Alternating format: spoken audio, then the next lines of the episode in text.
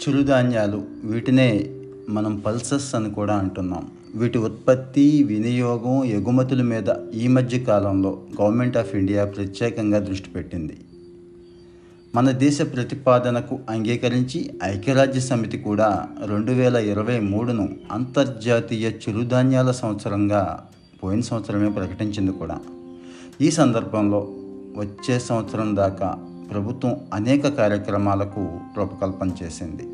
ఉత్పత్తి ఆధారిత ప్రోత్సాహ పథకంలో భాగంగా ఏడేళ్ళ కాలానికి పదివేల తొమ్మిది వందల కోట్లను ఆహార శుద్ధి పరిశ్రమలపై ఖర్చు చేసే అవకాశం ఉంది.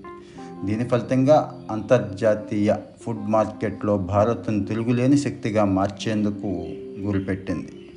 చిరుధాన్యాల సాగుకు ప్రత్యేక ప్రోత్సాహకాలు ఇస్తామని మిల్లెట్ల బ్రాండింగ్కు జాతీయ అంతర్జాతీయ స్థాయిలో ప్రత్యేక విధానం రూపొందించి రాయితీలు ఇచ్చి ప్రోత్సహిస్తామని చెప్పి ఆర్థిక మంత్రి నిర్మలా సీతారామన్ ఈ ఏడాది బడ్జెట్ టైంలో కూడా అనౌన్స్ చేశారు.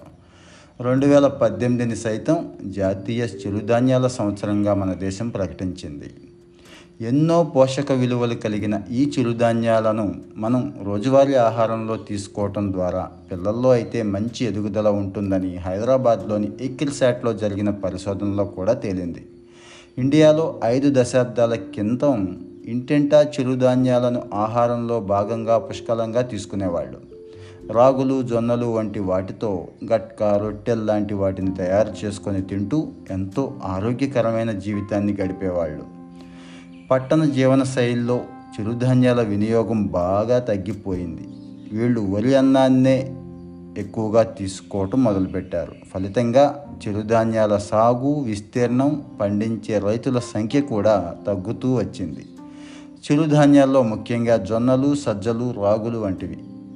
అరికెలు సామలు అంటుకొర్రలు ఊదలు లాంటి వాటిని సూక్ష్మ ధాన్యాలుగా చెబుతున్నారు వరి గోధుమల కన్నా ఇవన్నీ ఐదు రెట్లు పోషక విలువలు కలిగి ఉన్నాయని పోషకాహార నిపుణులే చెప్తున్నారు. చిరుధాన్యాల వల్ల ఎన్నో ఆరోగ్య ప్రయోజనాలు ఉంటాయని హైదరాబాద్లోని భారత చిరుధాన్యాల పరిశోధన సంస్థ ఐఐఎంఆర్ కూడా చెప్తోంది. శరీరంలో కొలెస్ట్రాల్ తగ్గించడం రక్తపోటును గుండె సంబంధిత వ్యాధులను అదుపులో ఉంచడం రోగ నిరోధక శక్తిని పెంచడం వంటి లాభాలు చిరుధాన్యాలను తీసుకోవడం వల్ల ఉంటాయి అని పరిశోధకులు చెప్తున్నారు. చిరుధాన్యాల సాగులో దేశంలో రాజస్థాన్ నెంబర్ వన్ పొజిషన్లో ఉంది. గుజరాత్ ఉత్తరప్రదేశ్ హర్యానా మహారాష్ట్ర కర్ణాటకతో పాటు తెలంగాణ ఆంధ్రప్రదేశ్లో కూడా చిరుధాన్యాల సాగుకు అనువైన వాతావరణం ఉంది. తెలుగు రాష్ట్రాల్లో సమశీతోష్ణ వాతావరణం వల్ల ఏడాది పొడవునా చిరుధాన్యాలను సాగు చేయవచ్చు అని ఐఐఎంఆర్ శాస్త్రవేత్తలు కూడా చెప్తున్నారు. ఉత్తరాదిలో లూధియానా పంతనగర్ హర్యానా ఉదయ్పూర్ ఇండోర్ లాంటి ప్రాంతాల్లో రబీ సీజన్లో శీతల వాతావరణం వల్ల చిరుధాన్యాల విత్తనాలను హైదరాబాద్తో పాటు వరంగల్ ప్రాంతీయ వ్యవసాయ పరిశోధనా సంస్థల్లో ఉత్పత్తి చేసి అక్కడికి సరఫరా చేస్తున్నారు. కొన్నేళ్ళుగా చిరుధాన్యాల్లో కొత్త వంగడాల మీద కూడా ఐఐఎంఆర్ శాస్త్రవేత్తలు పరిశోధనలు సాగించి మంచి దిగుబడినిచ్చే రకాలు కూడా తయారు చేశారు.